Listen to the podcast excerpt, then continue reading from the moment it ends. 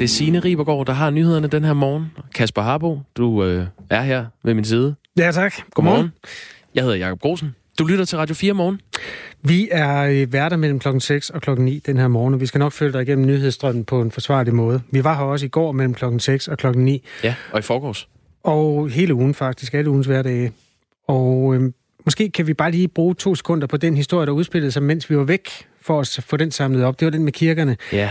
Øh, Jamen, tag os lige ind i maskinrummet. Hvad var det helt præcis, der blev sagt om åbne kirker? Fordi vi skal lige sige, at det her det er jo et emne, som selv Donald Trump har bakket på. Det kan ikke lade sig gøre at holde øh, åbent i påsken. Og det var ikke Guds eget land. Ja, og Vatikanet har vist øh, sagt cirka det samme. Altså, Jesus genopstandelse er aflyst i år på grund af coronavirus. Men... Ja, Peterspladsen har været lukket ned i flere uger i ja. Rom. Øhm, jamen, kultur- og kirkeminister Joy Monsen, hun har haft en pæn travl uge. Øh, der har været det med hjælpepakkerne og nogle kulturoverfører, der ville have hende til at finde nogle flere penge. Og så har der så været det her med kirkerne, og hun øh, skrev i en pressemeddelelse onsdag, altså 1. april, øh, det ville være for smerteligt, øh, hvis alle kirker skulle have lukket i påsken uden nogen form for kirkelig markering. Ikke mindst i en alvorlig tid, hvor danskerne i særlig grad søger fællesskaber og mening. Og vi skal jo sige, det er jo ikke øh, noget, hun står helt alene med, som det også blev hørt i nyhederne. Altså Marie Krav fra Dansk Folkeparti er jo stadigvæk ret varm på ideen om, at der skal være en eller anden form for kirke. Men det var der ikke så mange andre, der var, da den her debat den blussede op øh, i går. Nej, og heller ikke øh, mange af landets præster har været ude at sige, at det er sundhedsmæssigt øh, uforsvarligt at genåbne kirkerne igen. Og så kom der så en pressemeddelelse i går, altså dagen efter, at det var smerteligt. Jeg vil lige starte med at sige, at jeg kender en præst, og han øh, siger, at på de der interne præstemedier, der er, altså de præster er aldrig enige om en skid. Præster er altid uenige om nogle nuancer i noget. I går der var der 98 procent af landets præster, der var enige om, at det ville være forkert at holde åbent i påsken. Prøv lige at sige noget mere om de der interne pressemedier, øh, præstemedier. Jamen, øh, jamen, det var sådan en slags, øh, hvad hedder det der? Facebook-gruppe? Af, aflag fra, fra, fra præster, ikke? Kirkekom. Nå, men, øh, men det, altså det, de var særlig lede ved som øh, præster, det var jo, at de skulle en tur ned i brosen og kigge konfirmanderne i øjnene og sige, jamen det, vi ved godt, vi aflyste jeres konfirmation, men det her, der sker i påsken, det er bare lige den tand vigtigere. Det var han i hvert fald ked af, ham jeg kendte. Øh, dertil kommer så også noget med segmenter. Uden at man skal øh, slå alle over en kamp, så kan man sige, at dem, der har tradition med at gå i kirke i påsken, det er i den ældre del af befolkningen, den skrøbelige del og den meget coronafølsomme del. Derfor var der nogle ting, der, der skreg til himlen i deres optik. Skreg til himlen? Det, som man siger. Langfredag var en bitter dag, men skøn var påskemorgen, som man siger. Nå, men så kom der sådan den her pressemeddelelse i går. Det er fortsat smerteligt, at vi må fejre påske uden at kunne gå i kirke. Men jeg er glad for, at Folkekirken står last og bræst med resten af samfundet, sagde Joy Mogensen så, kirkeministeren, som ændrede holdning. Ja, Øh, og det er der jo altså en vis opbakning til, bare ikke fra Marie Krav. Hende, altså den tager vi også lidt senere. Hende vil vi gerne diskutere nuancerne med i det her. Ja, hende skal vi tale med, og det er mm, halv ni-agtigt. Husk, hvis du har lyst til at ytre dig om det, der sker i samfundet, så giver du simpelthen bare lyd i en sms. Der står R4 først og et mellemrum, og så er det en besked, og så sender du den til 1424. Det kunne for eksempel være i debatten om, hvorvidt kirkerne er uundværlige i påsken eller ej. Ja. Godmorgen, klokken den er 8 minutter over 6. Allerflest coronasmittede i hele verden, og flest døde i løbet af 24 timer, og en smittekurve, der er mere stejl end Italien og Spanien. Og sundhedsmyndigheder, der siger, at op mod 214.000 kan komme til at dø. Det er situationen i USA lige nu. Vores kollega Stine Krohmann Dragsted er med os fra Washington D.C. Godmorgen, Stine. Mm. Ja, Stine? Det vi gør, det er, at øh, producer Sara, hun ringer lige til Stine, så kan vi gå videre ud af den her sti. Øhm, det er jo dødstallene, der begynder at, at gøre sig rigtig bemærket fra USA i øjeblikket. Ja. Der er jo øh, nu tre lande, der har flere øh, døde end Kina, hvor virusen startede, viruset startede i december, eller før, det bliver også diskuteret. Og det er jo, altså Italien og Spanien, de katastrofer er relativt godt kendt. Den amerikanske katastrofe, den er ved at accelerere lige præcis nu hvor øhm, dødstallet har rundet, ja, er det over 6.000 nu? Øh, knap 6.000 er døde, ifølge Johns Hopkins University. Og i løbet af de sidste 24 timer er 1.169 amerikanere døde som følge af coronavirus. Det er det højeste. Altså, der er jo kommet gudslige tal fra Italien og Spanien af flere omgange, men det der med over 1000 fra samme land, det er første gang. Ja, og, og de, af de tiltag, der er øh, lagt frem for amerikanerne, der er det jo øh, blandt andet et udgangsforbud. Det er 90 procent af alle amerikanere lever nu under et øh, udgangsforbud. Hvor mange bor i USA? Det er 300, 330 30 millioner. Ja. Og det er jo altså et kæmpe land, hvor nogle øh, områder stadig er holdt fri af det, men øh, New York og andre store byer er virkelig hårdt ramt. Stine Krohmann Dragsted, er du med på telefonen nu? Det er jeg. Ja, godmorgen, Stine. Godmorgen. Øh, fra Washington D.C., hvor du bor med din familie. Det er et dystert billede, de her tal tegner. Kan du omsætte dem? Altså, hvad betyder de, hvis man er amerikaner lige nu? Jamen, hvis du for eksempel er læge, og du er i New York, som er et af USA's altså epicenter for den her øh, epidemi, de har 92.000 smittede i New York State, så betyder det blandt andet, at du kan blive bedt om ikke at forsøge at genopleve folk med corona, fordi der er simpelthen ikke kapacitet nok på hospitalerne. Det betyder, at du kan blive bedt om at bruge lastbiler med kølevogne som midlertidige ligehuse. Hvis du bor i, i Queens, altså tæt på New York City, øh, ved det her stadion, som vi måske alle sammen kender, som bliver brugt til US Open tennisturneringen, jamen øh, så kan du se den blive forvandlet til et felthospital med plads til 350 patienter. Og her i, i hovedstaden, hvor jeg er, der er vi jo også i lockdown, og det betyder, at der er rigtig mange øh, erhvervsdrivende, som simpelthen er ved at dreje nøglen om lige nu. Jeg har en veninde, der er en restaurant. Jeg har et ung vennepar, som har investeret alle deres penge i sådan en male kreaskole for børn. De har måttet fyre medarbejdere. De kæmper med at betale banklån og husleje, og de frygter at miste deres sygesikring. Det er jo alle verdens lande, der bokser med både de økonomiske og de sundhedsmæssige aspekter af det her. USA er jo ikke noget uland. Hvorfor er det løbet løbsk lige præcis i USA? Jamen, det er det jo blandt andet fordi, at, øh, at der har været meget forskellig indsats øh, forskellige steder i USA. Altså, øh, her hvor jeg er, der lukkede skolerne, og restauranterne, barn og caféerne på samme tid, som, som vi gjorde det i Danmark.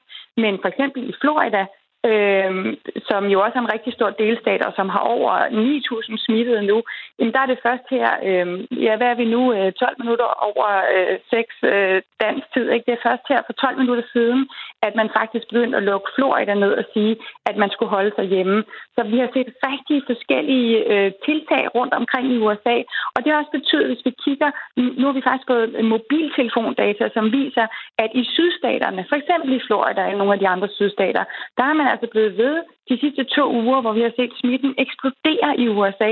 Der er man blevet ved med at rejse rundt, man er blevet ved med at holde fester og fødselsdage, og man har altså også på den måde kunne, kunne sprede smitten øh, endnu mere. Og det det er jo altså for, fordi det her med, at man ikke har ens regler, det er fordi, det er ikke op til Trump, det er ikke op til regeringen, det er op til de enkelte guvernører at bestemme, øh, hvad der skal være for nogle tiltag i de enkelte stater.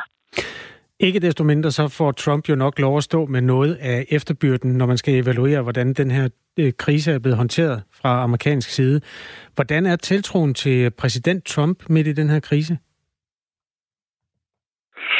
Ja, altså det, det er lidt blandet. Der er et stort flertal af amerikanere, der siger, at de ikke stoler på præsident Trump. Men alligevel så oplever præsidenten faktisk det, vi kalder en øget uh, approval rating, altså en øget opbakning. Omkring 49 procent bakker lige nu præsidenten op. Og det er faktisk den største opbakning, som Trump har nogensinde har haft, siden han blev valgt. Øhm, og sådan er det øh, normalt i USA under krisetider. Det vi også set med andre præsidenter. De oplever generelt en større opbakning, når der er krise. Det er det, vi kan kalde en rally around the flag tendens. Altså man bakker sin leder op, når der er en krise. Vi har også før set, at den her slags opbakning, den kan være ret kortvarig. Øhm, så det, der også er interessant at se, det er opbakningen til landets guvernører, altså dem, der i virkeligheden lige nu tager de vigtige beslutninger. Øh, de er faktisk stedet meget mere end Trumps opbakning. Ikke mindst New York-delstatens øh, guvernør Andrew Cuomo. Han har jo været ude og også holdt pressemøder hver dag. Trump har selv joket med, at, øh, at Cuomo han måske øh, burde stille op øh, som præsidentkandidat øh, imod ham til, til november. Han er blevet lidt af en folkehelt, New Yorks guvernør for blandt andet at banke i bordet over for regeringen og kræve en bedre indsats. Stine, du tog jo afsted. Det, det kan være, at vi lige skal tage noget kontekst omkring dig og dit liv, fordi du har din familie boende i USA, og du flyttede hjem dengang Radio 4 åbnede og blev radiovært her, morgenvært, og har levet sådan et lidt et pendler, pendlerliv. Så tog du en rask beslutning om at komme hjem til Washington. Øh, hvordan er jeres hverdag der nu? Jamen, øh, vores hverdag er sådan, at øh, vi er fem øh, under samme tag, og vi er faktisk, altså jeg har ikke været ude for en dør, siden at øh, jeg var så heldig at blive lukket ind i landet, da jeg altså besluttede at tage hjem. Øh, så øh, det er noget med at, øh, at øh, have tre børn, som øh, det er lidt ligesom i Danmark sikkert, at man prøver at få sat i gang og prøver at få noget øh, fjernundervisning øh, gennem øh, forskellige skoler, og så øh, to forældre, der også skal prøve at, at arbejde. Øh, vi øh, har haft lidt store problemer i forhold til, til indkøb. Det, det prøvede jeg at berette på en lidt øh, måske sjov måde om i går, men det er jo faktisk øh, ikke så rart, at man har oplevet herover det har vi også oplevet. Vi kan simpelthen ikke bestille mad. Altså, så det er faktisk sådan, at i morgen, der har jeg besluttet mig, at, øh, at jeg vil gå ud og, og prøve at købe ind, for vi har ikke, vi har ikke, vi kan ikke få levering af mad mere, og der er rigtig mange ting, vi, vi har svært ved at, øh, ved at kunne bestille. Øh, så, øh, så det, det er helt i supermarkederne at se, om, du, beskrev, du beskrev noget med nogle æg. Nå, undskyld. nu snakker vi i munden med hinanden. Undskyld, Stine. Øh, du var inde på en hamstringsbølge omkring æggene i går. Altså, er det generelt et problem, også med de mere alvorlige varer, toiletpapir, øh, tørvarer, ris og pasta og alt sådan noget, at, at folk hamstrer? Ja, og så øh, dåsegrøntsager er også meget populært herover. Jeg ved ikke, om det er noget, der er specielt for amerikanerne. Øh, ja, folk hamstrer, men de bliver også bedt om, at, øh, at man simpelthen oparbejder sådan et lager, øh, så, man, så man har nok. Øh, det, det er bare sådan i USA. En anden ting på, at de også samler det våben i øjeblikket. Altså, der, der er en følelse af, at, øh, at det her det, det kan gå galt. Øh, der er mange amerikanere i sådan en situation, der ikke stoler på, at øh, myndighederne og regeringen i sidste ende vil være der for dem, og at man kan, måske i højere grad i Danmark er bange for, at, øh, at lov og orden ligesom bryder sammen. Øh, så, så ja, der er en anden følelse af, af, af forvirring og panik, øh, end, end jeg i hvert fald oplevede i Danmark, da jeg tør afsted derfra. Fortalte Stine Krohmann Dragsted fra den amerikanske hovedstad i Guds eget land og dåsegrøntsagernes land, som vi altså også lige hørte her. Øh, coronaepidemien har også ramt øh, amerikanerne hårdt på pengepunkten. På en uge har 6,6 millioner meldt sig ledige. Og øh, om timen taler vi med en økonom om konsekvensen af den økonomiske krise, som er hele verden rundt, også i Danmark. Klokken er 17 minutter over syv. 6, men så tiden flyver. Ja, det, eller, eller gør den. Kasper, øh, vi har snakket om det flere gange. Det er jo både de helt store tal, man kan tale om, når man taler om coronaepidemi og pandemi, og så kan man også tale om de små hverdagsproblemer. Og øhm, nu har jeg siddet og kigget på dig uge, og du bliver mere og mere langhåret. Ja, tak skal du have. Det gør jeg jo også selv. Ja. Men du har brokket dig mere over det, end jeg har. Mm. Og øh, nu er øh, BT kommet der til undsætning. Ja, det er jo min avis. De har hævet fat i øh, den kendte frisørstylist Dennis Knudsen, ja, som kommer med nogle gode råd til selvklip. For det første, jeg, jeg håber, han er okay. Han har det godt i krisen. Øh, det ser sådan ud. Godt. Han ser frisk og godt ud. Øh, hans budskab er overordnet. Lad være med at klippe for meget af. Fordi hvis du først gør det, så er det svært for en frisør at redde. Ja. Jeg ved ikke, om det er et råd på linje med sådan noget, du, du bliver tyk, hvis du spiser for meget. Men så er det i hvert fald sagt. Men så er der tre konkrete råd til, hvad du kan gøre, ikke? Altså når man klipper sig selv? Når du selv skal klippe dig selv, ja. hvordan skal du gøre det, så du sikrer, at du ikke kommer til at klippe dig selv skævt i nakken, som uh, Sundhedsstyrelsens uh, direktør Søren Brostrøm gjorde sen, uh, tidligere på ugen. Ja. Råd nummer et. Klip dit pandehår, når det er tørt. Nå? Ja, det var du ikke klar over, med. Nej, men det, det var nok også der, jeg vil, normalt vil gøre det, Nå, tror jeg. Du skal tage højde for, at øh, vådt hår kryber, når det er tørt. Red håret ned foran ansigtet. Pas på ikke at holde det for langt ud eller langt ned. Pres det godt ind til ansigtet, ind ja. til panden. Øh, I stedet for at klippe lige over, øh, så det bliver skævt, så skal du lave sådan nogle små hakkebevægelser. Ah. Det, det har jeg i hvert fald også noteret mig, at, at forsøgeren godt kan lide at, at gøre, så det ikke bliver sådan helt øh, oasis. Ja, fordi hvis man først prøver at lave den lige kant, så bliver den alt for lige. Ja, ja. så, er det, så er det meget tydeligt, at det er skævt. Og der er jo ikke nogen af os, der er velsignet med de store krøller, så det er meget tydeligt, det er sådan blondt hår. Tak for nummer et. Råd nummer to. Ja. Hvis du skal klippe dig selv rundt om ørerne, så tag en kam, red håret stramt ned over øret, øh, klip lige der, hvor du synes overkanten af håret, det strider ud over dit øre, og øh, ja, så kan du få nogen til at hjælpe dig med det bagerste, altså hans råd. Det ved jeg ikke, om man kan. Det kommer an på, om man har nogen derhjemme, der kan klippe en.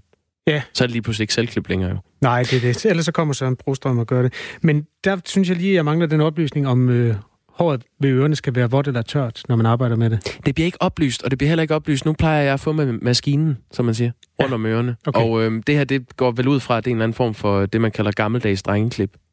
Det er en frisyr. Sidste råd, du får det lige hurtigt. Hvis du har langt hår ved klipspidserne, øh, så tag håret øh, frem foran, red ned, træk håret ud en lille smule og klip så forsigtigt. Øh, spidserne, de er ikke mere end 3-4 mm, det skal man huske. Og skal det klippes bagved, så få en til at hjælpe og gøre det samme. Det er igen det der råd med at få en til at hjælpe. Nej, det var ubrugeligt. Men de ja. to andre var gode. Tak skal du have. Eller øh, tak, Dennis Knudsen. Ja, og køb BT, hvis du skal... Eller ja, den kan du finde på din computer i virkeligheden. Vi har fået en sms. Lyt nu til mit råd. Lad en lytter komme ind og klippe Kasper i studiet. Det kunne være grineren. Ikke mindst resultatet. Bare tag trimmeren. Ja, resultatet kunne også blive, at nogen bliver syge, og så lukker Radio 4 under stor, stor hej. Det gider vi simpelthen ikke. Så jeg øh, lader hårdt gro, indtil den her krise er overstået. Det er et spændende projekt. Klokken er 20 minutter over 6. Og øh, nu skal det handle om øh, Dansk Folkepartis magtfulde hovedbestyrelse. Fordi hvor mange og hvem skal sidde i den, det bliver diskuteret internt i øh, Dansk Folkeparti lige nu, efter en udmelding fra fire østjyske lokalformænd, som vil have partiets hovedbestyrelse udvidet med 10 mænd, og det skal være 10 fra baglandet. Det skriver Ekstrabladet. Godmorgen, Kuno Danielsen. Godmorgen. Lokalformand i Silkeborg. Øhm, det, skal lige siges, det er ikke dig, der har stillet det her forslag, men du bakker op om det. Altså, at man øh, udvider øh, Dansk Folkepartis øh, hovedbestyrelse. Øh, forslaget er, at de 12 mænd, der sidder i hovedbestyrelsen lige nu, det er 11 mænd og en kvinde, skal udvides med 10 af baglandets folk. Hvad er problemet ved den nuværende magtfordeling i, i hovedbestyrelsen i Dansk Folkeparti? Jamen, der er jo sådan et problem, at så vil jeg ret, og jeg har jo ikke underskrevet. Oha, Kuno Danielsen, jeg er nødt til at lige at stoppe dig en gang. Der er meget, meget dårlig forbindelse. Er du, øh, er du udenfor lige nu? Det kunne, det kunne være, det her det hjælp. Det Øj. kunne rigtig godt være, Meget det kunne. bedre. Ja, det er meget bedre. Jeg, jeg spørger dig lige igen, så, så kan vi lige høre, hvad du svarer. Hvad er problemet ved den nuværende magtfordeling i hovedbestyrelsen? Jamen, der, der er jo ikke noget problem som sådan. Øh, det er jo et ønske for, for, øh, for det bagland, som har, som har været rundt omkring, at man måske øh, kom lidt tættere på, øh, øh, på, den, øh, på, på toppen i, i, i, i, i, hovedbestyrelsen. Og det, det har jo ikke noget at gøre med, at der er nogen, der er utilfredse eller noget som helst. Det er jo et spørgsmål om, at man, øh, man får lidt mere øh, skal vi sige, indflydelse og lidt mere øh, tæthed på, hvordan det er, man øh, gerne vil øh, fremføre vores politik. Øh, så der er jo ikke noget, det er jo ikke, det er ikke sådan, at man er utilfreds med, med, med nogen eller med, med noget i den forstand. Det er bare, at man søger måske lidt mere og tættere kontakt og lidt mere indflydelse på, hvad det er, der foregår øh, rundt omkring i hele landet. Men hvis der ikke er noget problem, hvorfor skal man så lave det om? Jamen, det er, jo, det er jo netop det der med, at, at du ved, at vi har jo haft et... Det er der ikke nogen hemmelighed i, at vi, jo, vi havde jo et, et, et, rimelig dårligt valg sidste gang. Øh, og det, det giver jo altid, at man får nogle tanker om, hvad kan man gøre bedre. Og ud af det er der måske vokset noget øh, i Østjylland, der siger, at hvis vi nu er flere folk, der sidder og, og har en, øh, en, en finger med i hovedbestyrelsen, så får man måske et tættere samarbejde med, øh, med dem, som, som, som sidder i hovedbestyrelsen i forvejen, og måske også med folketingsmedlemmerne. Og det, det gør måske, at man får en, en, en hvad skal vi sige, bredere og, og, og, og bedre øh, øh, hvad skal vi sige, øh, kontakt og, og, og berøringsflade med det, der foregår. Og, og det, er jo, det kan være både positivt og negativt. Det, det, det er der ikke noget galt i, at man, at man forsøger på. Og det er jo det er alle de gode DF-folk, der er tilbage øh, øh, efter, efter valget her. De, de gør jo alt, hvad de kan for at få rejst vores parti igen øh, til de samme styrker, som der var før. Så der er jo ikke noget, øh, der er ikke nogen, der er utilfreds med nogen mennesker eller noget som helst. Mm. Det er simpelthen et spørgsmål om, at man... Ja, Ja, ifølge Ekstrabladet, der er øh, Christian Thulesen Dahl imod forslaget. Det, øh, han har skrevet et internt brev øh, til lokalformændene, hvor der står, det er mit håb, at I kan se en større gevinst af en direkte dialog, jer og mig imellem. Det er vel også et brev, du har fået? det brev har jeg også modtaget, og det har jeg også læst godt og grundigt igennem. Og, og, og, og, og han har jo også, øh, Christian Thulesen Dahl har jo været rundt og kigge til os alle sammen og snakke med alle lokalformænd og med, med storkredsene i, i samme flok øh, og formændene i de øh, lokalforeninger, der er der. Og det har været rigtig, rigtig godt, og det har været rigtig givetigt og sådan noget der. Det kan også sagtens være, det er den vej, vi skal gå. Øh, øh, fordi der er jo det er jo, der er jo forslag fra mange andre end, end lige i Østjylland. Øh, øh, der er jo også forslag fra Sjælland og, Så- og så- nogle andre. Ikke? så Så, du, så, det, er jo, det, er jo, det er et spørgsmål om, om, om, om, at vi finder den rigtige øh, hvad skal vi sige, vej at gå ud af, den rigtige sti at, at bevæge os ud af. Så den Så- rigtige sti kunne også være at holde fast i de 12 personer, som sidder i hovedbestyrelsen lige nu. Det er velkendte landspolitiske navne, som Christian Thulesen Dahl, Peter Skåb, Søren Espersen, Liselot Blikst, Martin Henriksen.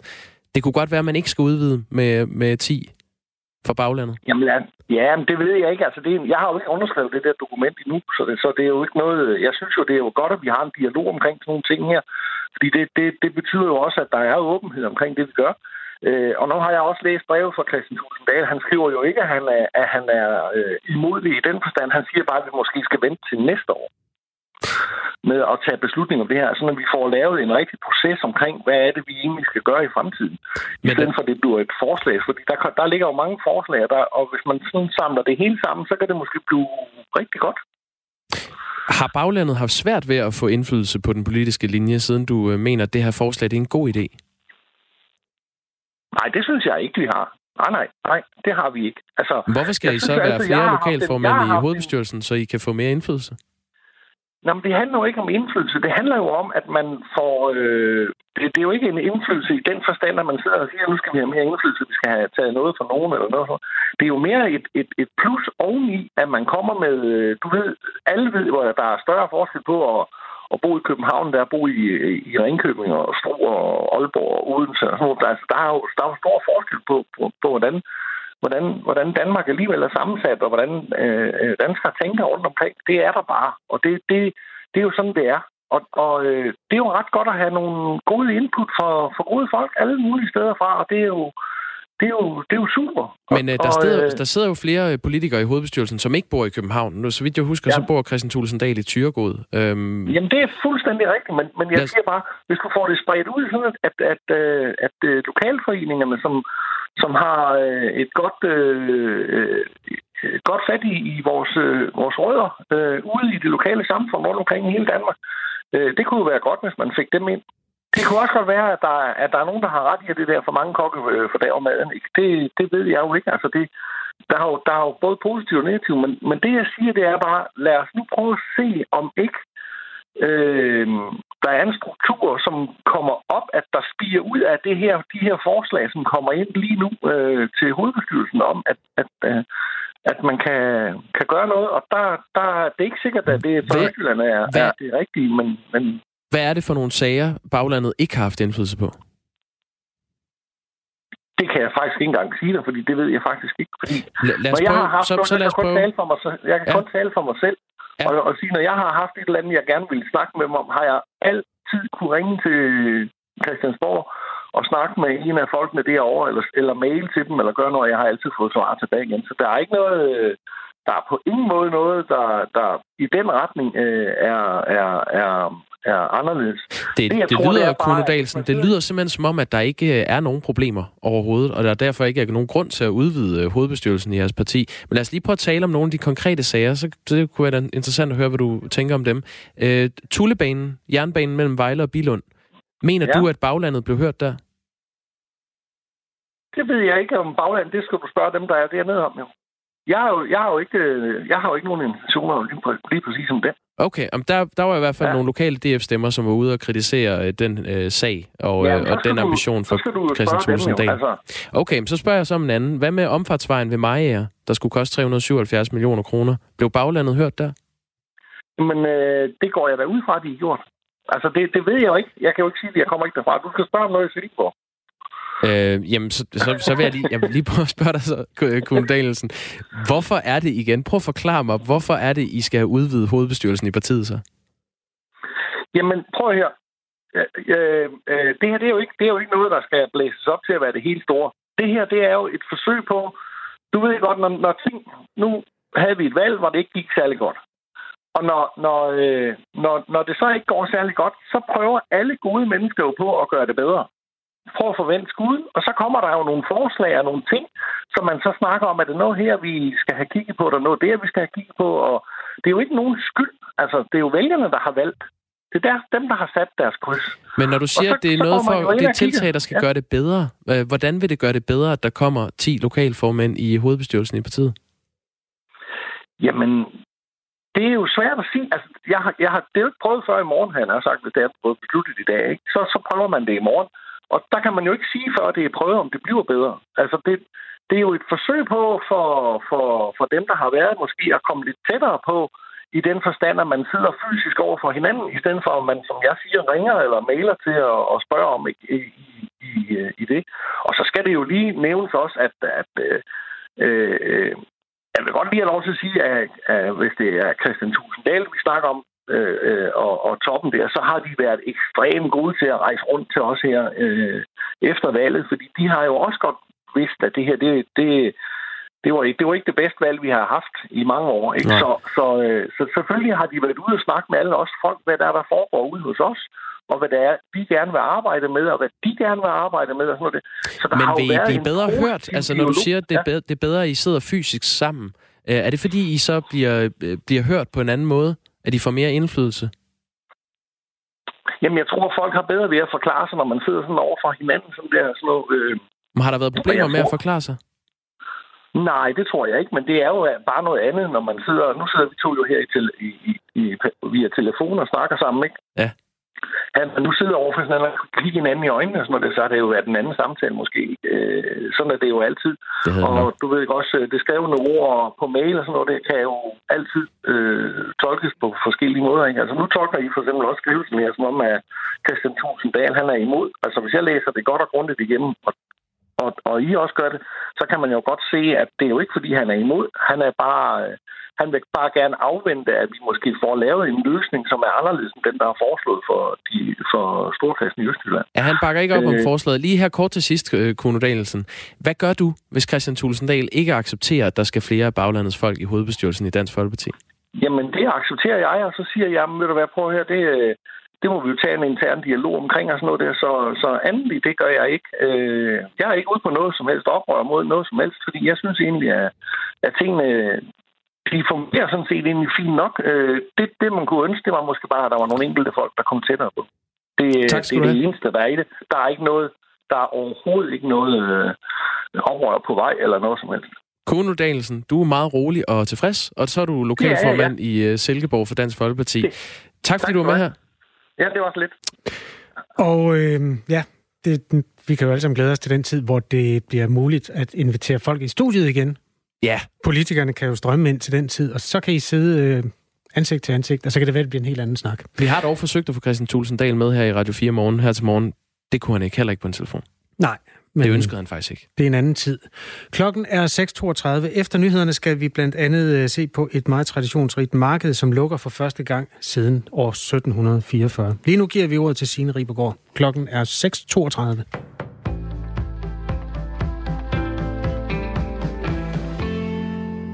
Med de sorte skyer, der hænger over økonomien, så vil det være et dårligt tidspunkt at indføre nye flyafgifter, CO2-afgifter og kødafgifter for at nå de ambitiøse klimamål. Det er beskeden fra en række brancher, der som følge af coronakrisen er trængt økonomisk i knæ. Det skriver politikken. De sender en klar opfordring til regeringen og dets parlamentariske grundlag om at udskyde en række forslag, som indtil coronakrisen dominerede den politiske dagsorden. For eksempel så har både de radikale, SF, Enhedslisten og Alternativet foreslået forskellige varianter af en ny flyafgift. Men i en situation, hvor flåden af passagerfly i flere uger har været permanent parkeret på landjorden, så kalder direktør for Dansk Luftfart Michael Svane diskussionen for nærmest grotesk. Hvis man i den situation omgås tanker om en flyafgift, så tror jeg ikke bare, at branchen vil føle det som et slag i ansigtet, men også som et signal om, at man ikke mener, at luftfartsbranchen hører til i Danmark, siger Michael Svane til avisen. På samme måde, der afviser Landbrug og Fødevares formand Martin Meril et forslag fra SF om at indføre en afgift på landbruget, som blandt andet vil gøre oksekød dyrere. En række repræsentanter fra det private erhvervsliv har i de her dage helt usædvanligt fået fast sæde i regeringens koordinerende organ, den nationale operative stab. Det skriver politikken. Henrik Møring fortæller. Med Rigspolitiet for bordenden har den nationale operative stab siden 1. marts haft til opgave at koordinere myndighedernes indsats og styre Danmark gennem coronakrisen.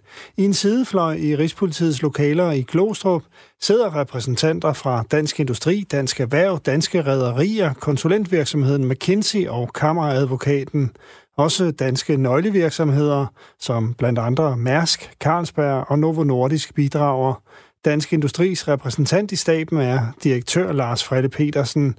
Vi og andre private aktører hjælper myndighederne med at få løst de opgaver, der knytter sig til at udvide både testkapaciteten og omfanget af værnemidler, siger Lars Frede Petersen til avisen.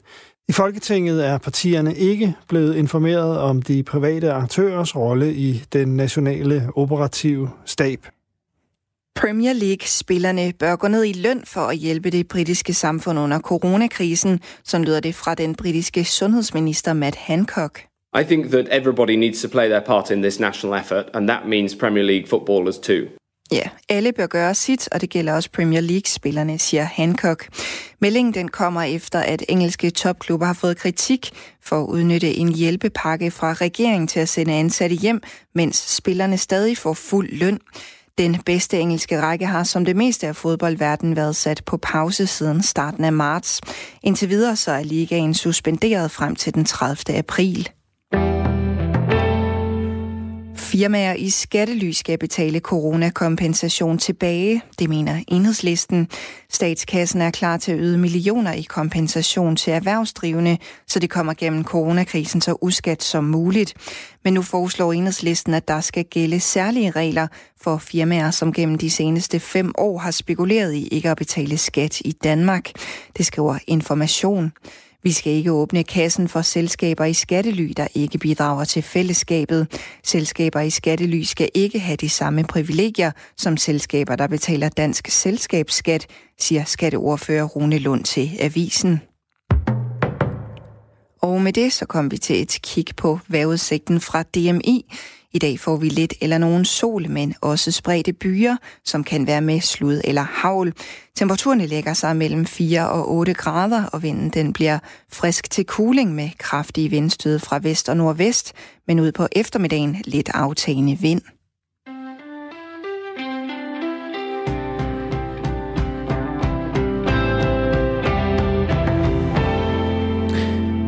Det var Signe Ribergaard med nyhederne. Klokken den er blevet øh, 6 minutter over Se, øh, ha, nej, 6.36 hedder det. Kasper Harbo og Jacob Grosen er i studiet. Det er fredag den 3. april. Allerede nu har vi nået omkring flere af de aktuelle historier, og der er kommentar til nogle af dem i vores sms. Vi kan lige så godt tage dem. Og det er i forhold til den guide i at klippe sig selv, som du citerede så lojalt fra Dagbladet BT. Der er en, der skriver, hvem fuck bliver klippet i 2020? Haha. En anden skriver, øh, bare tag trimmeren. Voila. Ja, men det er ikke jo... walla på fransk, det er walla på arabisk. Kunne du være åben for det?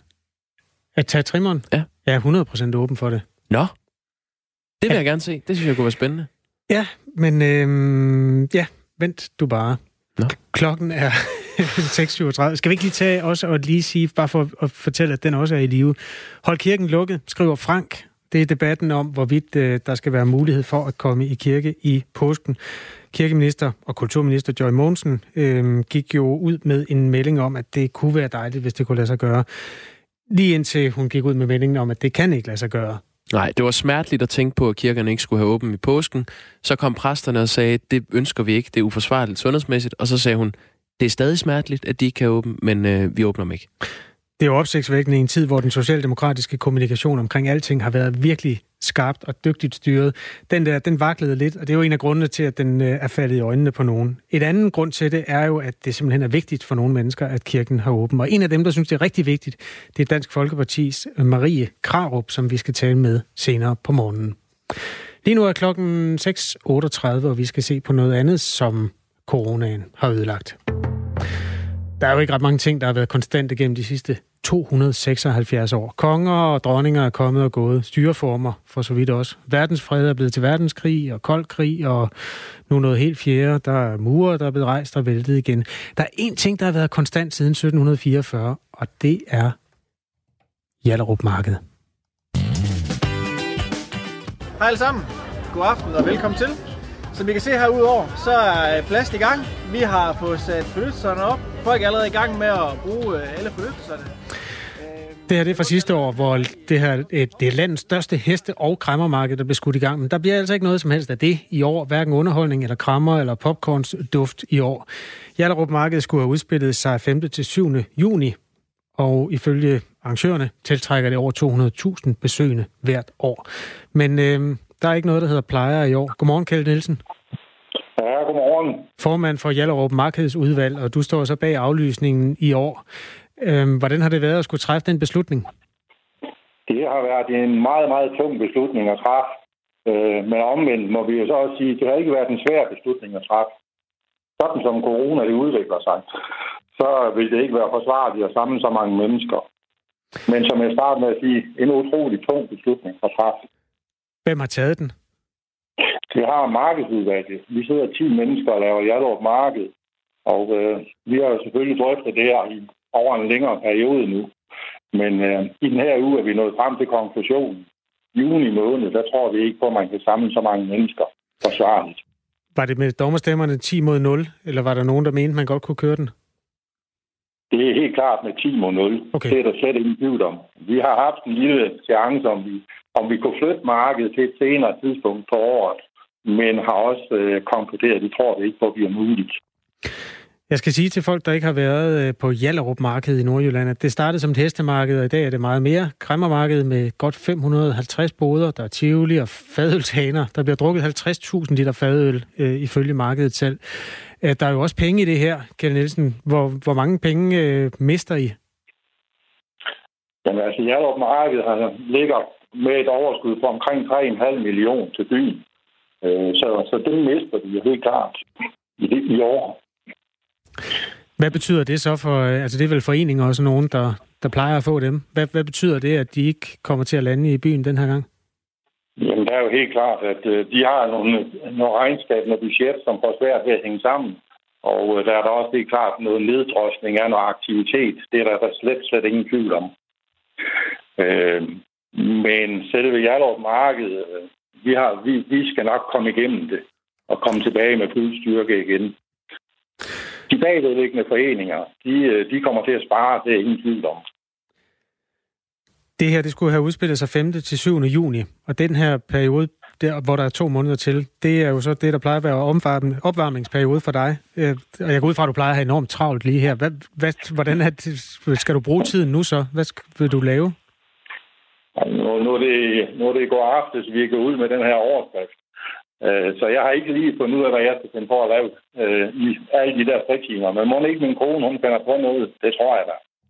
Det kan være, der er en have, der skal passes eller et eller andet. Ja, nu skal du huske, det er frivilligt arbejde, det her. Så, så jeg har jo mit almindelige arbejde at passe stadigvæk. Så okay. må ikke øh, haven bliver passet lidt ekstra i år. Det sagde Kjeld Nielsen, som altså står bag uh, Hjallerup Marked, som lukker uh, for i år i hvert fald for første gang siden 1744. God morgen, og tak fordi du var med, Kjeld Nielsen. Ja, velkommen. Klokken er 6.42. Påsken er en øh, højtid, hvor danskerne ofte samles og, øh, og tager i sommerhus, og det har der været lidt øh, tvivl om, man kunne i år. Mette Frederiksen var ude og opfordre til, at det skulle man ikke gøre, men øh, så kom meldingen så i sidste uge om, at, øh, at det vil regeringen ikke forbyde. Men der er alligevel en, der håber, at øh, de svageste ældre ikke tager i sommerhus i øh, hans kommune. Det er Kasper Eising Olesen, som er socialdemokratisk øh, borgmester i Kærteminde på Fyn. Øhm, og ham har vi med lige om lidt. Øh, så skal vi sige øh, godmorgen til ham. Vi kan se, at vi er ved at få stillet ind til ham.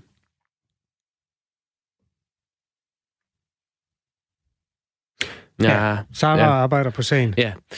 Øhm, det, det hænger sådan sammen, at øh, normalt der har ældre, som får øh, hjemmepleje derhjemme i egen bolig, de har ret til at få hjemmepleje i deres øh, sommerferiekommune, også hvis de øh, tager på ferie. Men øh, det vil Kasper Eising Olsen, som er socialdemokratisk borgmester i Kærneminde, have sat en stopper for i de her tider. Det har han fortalt til Fyns Stifttidene. Og nu skulle vi gerne have dig med, Kasper Eising Olsen, socialdemokratisk borgmester i Kærneminde. Godmorgen. Godmorgen. Godmorgen. Lad os starte et sted. Øh, hvorfor skal svage ældre, som øh, tager i sommerhus i Katteminde, pludselig miste deres ret til at få hjemmepleje? Det er ikke en øh, helt rigtig beskrivelse af, hvad der er ved at sige, at det er svage ældre. Det, som øh, jeg har været ude at sige, det er, at i Danmark der har vi en helt fantastisk solidarisk ordning, at når der er nogen, der i den kommune, man bor i selvfølgelig, er blevet visiteret til hjælp i sit eget hjem, hvor der kommer sundhedspersonal ud fra, fra ens kommune, ud til en og hjælper med forskellige, øh, det kan være personlige ting, det kan være noget medicin og så videre. Så når man øh, tager på ferie i en anden kommune, så følger den ordning med over til den kommune, man er på ferie i. Det synes jeg er helt grundlæggende er en fantastisk ordning. Lige nu her, der står vi bare i en situation, hvor vi alle sammen skal forsøge at bekæmpe antallet af, af smittede i, omkring covid. Og øh, her, der, der, der har jeg bare det her med, at der synes jeg, der kunne vi måske godt sige til os selv, at lige i den her periode, der er der ingen grund til, at vi i Kataminde eller andre kommuner, det er jo ikke noget, der er hængt op alene på Kataminde Kommune, det er faktisk generelt på landsplan, jeg synes, at der kunne vi godt sige, at der er ingen grund til, at dem, der får hjælp i eget hjem, og som er vant til det, det personale, der kommer fra den kommune, at når de så tager på ferie i en anden kommune, at der så skal komme noget nyt personale ud.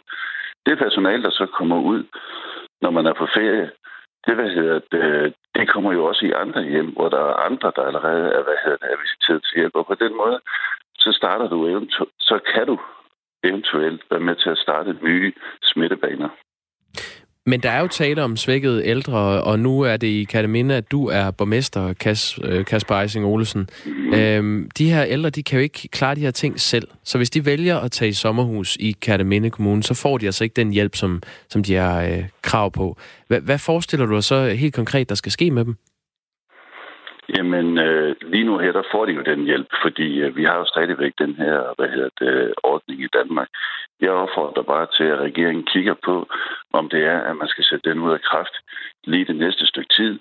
Det kunne være hen over påskeferien her, hvor der, hvor der hvad hedder det, er folk, der, der tager på ferie rundt om i sommerhusene. I Danmark, det er jo ikke kun sommerhuse, det er også, hvis du tager på hoteller, på kroer og så videre. Øh, det er jo alle steder, lige så snart du tager på ferie i en anden kommune.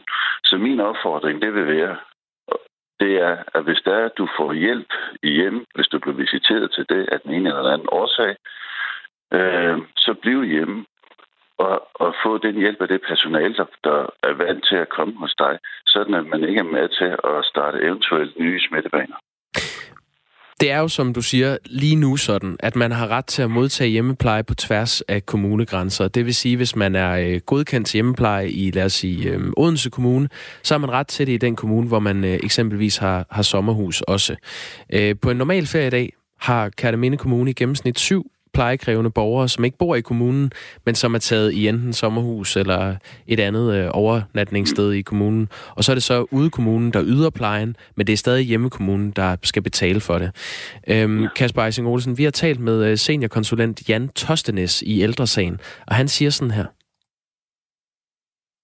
i sommerhus og, for, og, og tage over kommunegrænser så ser, hvad det, så ser vi, at serviceloven, som er, er lavet for at give alle folk lige muligheder for for eksempel at kunne bevæge sig rundt, jamen den skal også være gældende i det her tilfælde. Og den indebærer, at øh, selvom man er svækket ældre, så har man samme rettigheder som alle andre i det her samfund.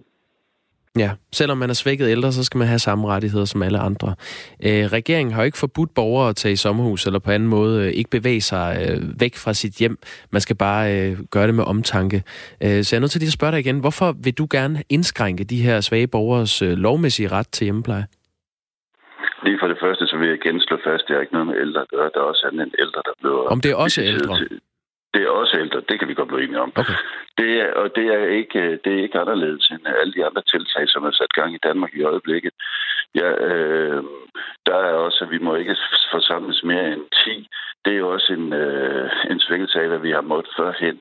Øh, så det her, det er en ren og skær midlertidig forstand for at forhindre smittespredning i Danmark.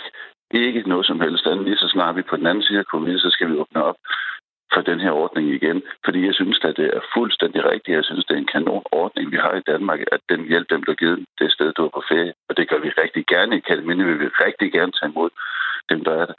Det er bare lige nu her, hvor jeg synes, at vi som land, som nation skal tænke os om og sige, synes vi, at x antal, der plejer at få hjælp der, hvor de bor, de nu også skal, skal rejse et andet sted hen for så at få det der, og så for eventuelt at være med til at starte nye smittebaner. Men det er, det er jo ikke, jeg opfordrer til. Men det er jo ikke forbudt. Regeringen har jo netop ikke forbudt, Nej. at man må tage i sommerhus, så de har jo ret til det, og de har også ret til den pleje, så, så hvorfor skal de ikke have lov mm. til det, mener du?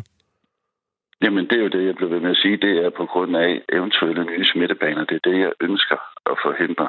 Og så længe regeringen ikke har forbudt det, så yder vi selvfølgelig også den ydelse i Kataminde. Det er jo ikke noget, vi kan gå ind og sige, så gør vi det ikke. Jeg ønsker egentlig bare, at regeringen de tager det her op. De vurderer det og siger, at det her er det her nogle øh, smitte, eventuelle nye smittebaner, som vi ønsker at forhindre. Akkurat ligesom man har gjort med at sige, nu må vi ikke være så mange, der er forsamlet sammen. Det er akkurat et indspark i hele den her debat i at sige, hvordan er det, vi hurtigst muligt kommer ud på den anden side af den her covid-krise, som vi står i. Men der går du ind og sparker en, øh, en dør ind, som står helt åben. Regeringen har jo sagt, at, øh, at det ikke er forbudt, og sundhedsmyndighederne øh, har vel sagt det samme. Så, så lad os prøve at se på, hvor mange der faktisk tager i sommerhus i jeres kommune. Det, du har selv sagt, at det kan være omkring syv ekstra borgere, som på en almindelig feriedag tager til Kærteminde. Øh, hvorfor er det nødvendigt at begrænse svage borgers mulighed for at, at tage i sommerhus, når det drejer sig om så få? Jamen, så få, siger du godt nok. Men øh, jeg tror også, at du har set, hvordan, hvor hurtigt er covid den kan have udvikle sig. Så skulle der ske det jo uheldige, at en af dem, som kommer fra en anden kommune, lige pludselig har fået, hvad hedder det, har fået, er blevet smittet med covid, men det ikke er kommet ud på endnu, så, så man faktisk tager udvidende afsted på, at man faktisk er smittet. Så de kommer ud, vores sundhedspersonale kommer derud, de kommer også i andre hjem, de hjem, som, øh, hvor, hvor det er borgere fra Kataminde, der er det. Hvis de, de, hvis de så tager smitten med dertil, så rammer de jo nogle af de allersvageste hvad hedder det, borgere og familier øh, med, med den smitte. Og det er jo faktisk bare det, jeg ønsker, at vi, at vi tager op til overvejelse her. Og nu har jeg så så, så sagt det højt, så det er, at regeringen også kan, kan overveje det her. Jeg er med på, at vi har en regering og et folketing, der arbejder fuldstændig fantastisk i øjeblikket med at hjælpe os igennem den her covid-krise. Her, ja, der er bare en ting, som jeg synes, det her, det synes jeg egentlig lige, at de også bør overveje. Og derfor så har jeg så sagt det højt. Men synes du faktisk, det er en forkert beslutning, at regeringen har øh, givet lov til, at man godt må tage sommerhus i en anden kommune? Altså hvis det er, at du kører fra dit hjem og kører ud til et sommerhus, og, og du så er der og lever efter alle de forholdsregler, der er, og øh, du ikke øh, får nogen hjælp eller, eller noget andet i dit hjem, så kan jeg ikke se nogen grund til, hvorfor man ikke skulle kunne gøre det. Men det kan plejekrævende borgere jo ikke gøre med dit forslag. Nej, og lige i øjeblikket kan børnene ikke gå i skole, og så videre, så videre, så videre. Der er rigtig mange ting, vi ikke kan i den her covid-tid her. Så jeg synes ikke, vi skal problematisere, at der er nogen, som måske lige nu er her i en kort overgang for at hjælpe os hurtigst muligt igennem covid-krisen, så bliver nødt til at blive sit eget altså i sin egen kommune. Der er jo ikke nogen, der siger, at de behøver at være i sit eget hjem. De kan være i sin egen kommune, hvor det er det personale, som plejer at komme til dem, der stadigvæk kommer til dem. Det er alt, hvad der er sagt. Lige øh, kort her til sidst, øh, Kasper Eising Olsen, borgmester i Kærteminde Kommune. Hvis der sidder en svækket ældre derude og lytter med, som er på vej i, øh, i sommerhus i Kærteminde, skal de så kunne forvente, at, at de må klare den på egen hånd? Overhovedet ikke. Det har jeg jo også sagt. Vi, vi overholder selvfølgelig de regler, som der er, øh, og de love, som der er.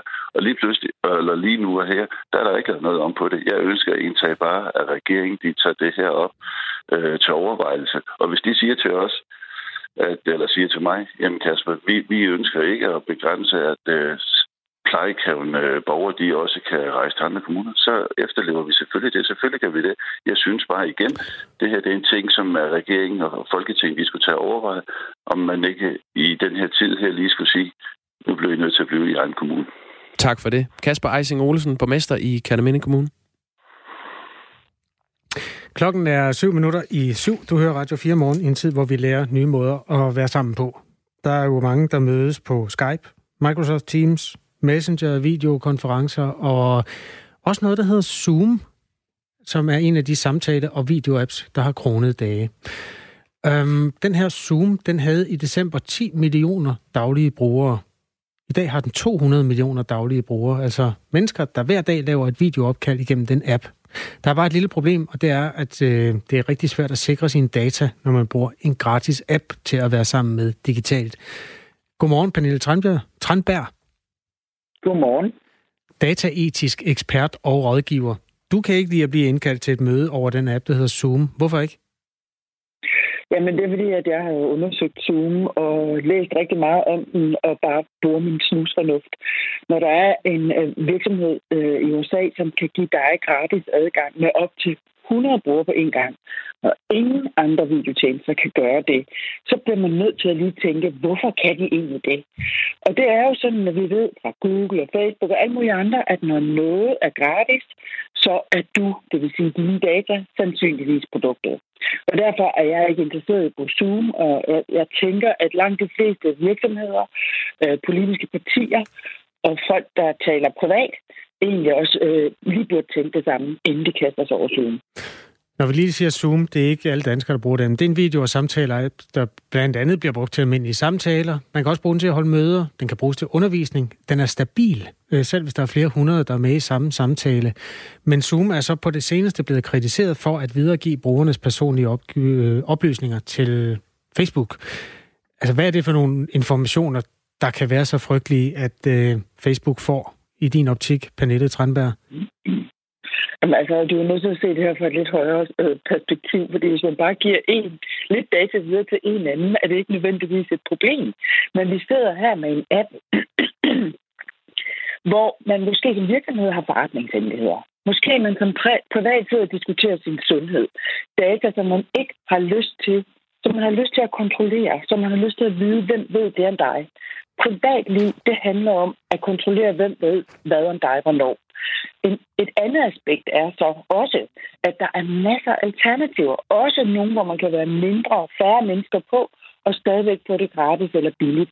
Hvis man for eksempel vælger nogle tjenester i Europa øh, hvor man også ved, at hov, i Europa har vi en meget bedre lovgivning, end de har i USA. Måske de efterlever GDPR, som vores datalovgivning hedder. Måske skulle vi gå local og støtte nogle af de produkter, vi producerer i Europa. Det, der sker med sådan en app som Zoom, det er, at når alle kaster sig over den, så bliver den bare bedre og bedre og bedre. Og på et tidspunkt, det er mit bud, det er, så bliver den så videre til en anden kæmpe virksomhed. Og det, man sælger, det er dig og alle dine data. Hmm. Mange har jo brugt Facebook i over 10 år. Der er jo også øh, noget, der hedder Google Hangouts, øh, Microsoft Teams. Øh, der er mange sådan nogle forskellige måder at mødes på online. Skype for den sags skyld. Øhm, som privatperson, hvad er det værste, der kan ramme en af, sådan i forhold til personlige oplysninger? Hvad er det værste, at øh, jeg skal være bange for, at de sælger om mig? Det værste, der kan ramme dig som privatperson, det er, at vores demokrati bliver undermineret fuldkommen, og du bliver manipuleret til at stemme en bestemt retning eller købe en bestemt retning. Det andet værste, vil jeg sige, det er, at du, hvis du har en kronisk sygdom, og du bliver solgt øh, på, den viden bliver solgt på en liste over alle, der har kræft, eller alle, der har haft corona. Det er data, der kan bruges omkring dig, som kan diskriminere dig for eksempel til et job i fremtiden. Så øh, jeg vil lige sige også, at Microsoft Teams og Skype er faktisk en okay app. Det er nogle af dem, der respekterer vores lovgivning. Jeg kan overhovedet ikke stå under fra, for Google og Facebook. Det er begge to øh, rene gratis tjenester. Og man skal altid huske, at når noget er gratis, så skal man være ekstra skeptisk over for, hvad er det, man betaler med? Er det dine data? Og når du betaler med data, så betaler du med bind for øjnene. For du aner ikke, hvad dine data er værd. Det er mere værd for dig, end det er for virksomheden. Det er der ingen tvivl om. Så derfor skal man lige gennemtænke det her. Skal jeg bruge det her gratis app? Der findes også en norsk app, for eksempel, der hedder Whereby, hvor man kan være fire mennesker på gratis, inden man skal til at betale. Jeg ved, at den ikke misbruger data. Du kan også bruge FaceTime, som er Apples, som heller ikke lever af viden om dig og profilere dig og sælge adgang til dig. Så den kan du også godt bruge med sikkerhed. Så der er masser af muligheder. Det er den viden, vi skal have ud det sagde Pernille Tranberg, der er dataetisk ekspert og rådgiver virksomheder og organisationer og myndigheder, og nu også lige en radiokanal om dataetik. Tak fordi du var med, Pernille Tranberg. Selv tak. To minutter i syv er klokken. Efter syv skal vi blandt andet, jamen vi skal se på, når man, altså hvad der er tilbage at spille på af fodbold. Ja, det er jo ikke meget. Nej, det er det ikke, fordi det, sporten er jo lagt ned mange steder. Undtagen i velfærdssamfund, som for eksempel det, det hvidrussiske. Og Nicaragua. Ja, der kan man stadig spille. Helt ned i U17-rækkerne, så vidt jeg er orienteret. Ja, så kan du spille på dem inde på uh, betting-apps osv. For eksempel hos Danske Spil. Og Danske Spil er jo uh, dit og mit spilleselskab, som finansierer en hel masse gode ting her til lands.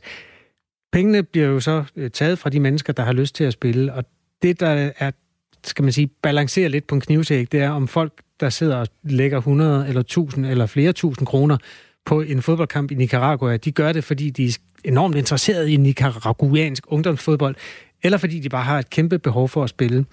Øhm, EU-parlamentsmedlem Søren Gade, han mener det sidste. Han tror simpelthen, at danske spil øh, i øjeblikket er med til at holde øh, gang i et spilleforbrug, som er decideret usundt, fordi man udbyder spil på de der fjernliggende destinationer. Ja, også på niveauer, som øh, man ikke normalt ville gå ned og spille på. Altså hvis du og jeg snørede støvlerne her klokken 7 om morgenen og løb ud på en bane, så kunne vi måske spille på noget, der... Jeg har aldrig set dig spille fodbold, men jeg tror, øh, sagde fire niveau måske? Ja, det har været i mine bedste år, jeg var der. Nå, okay. Men man kan i hvert fald... Det er noget, man kan spille helt ned på sag 6 niveau. Ja, svenske fodboldkampe, så vidt jeg ved. Ja, det er, det er virkelig noget, man kan kalde ølbold. Ja, altså jeg kan huske, da jeg var ung og tippede, der mm. i sommerferien, der opfandt, øh, der opfandt man noget, der hed Totokoppen, som også virkelig var sådan en ølturnering. Øh, jeg husker den, ja. En slatten udgave af UEFA-koppen.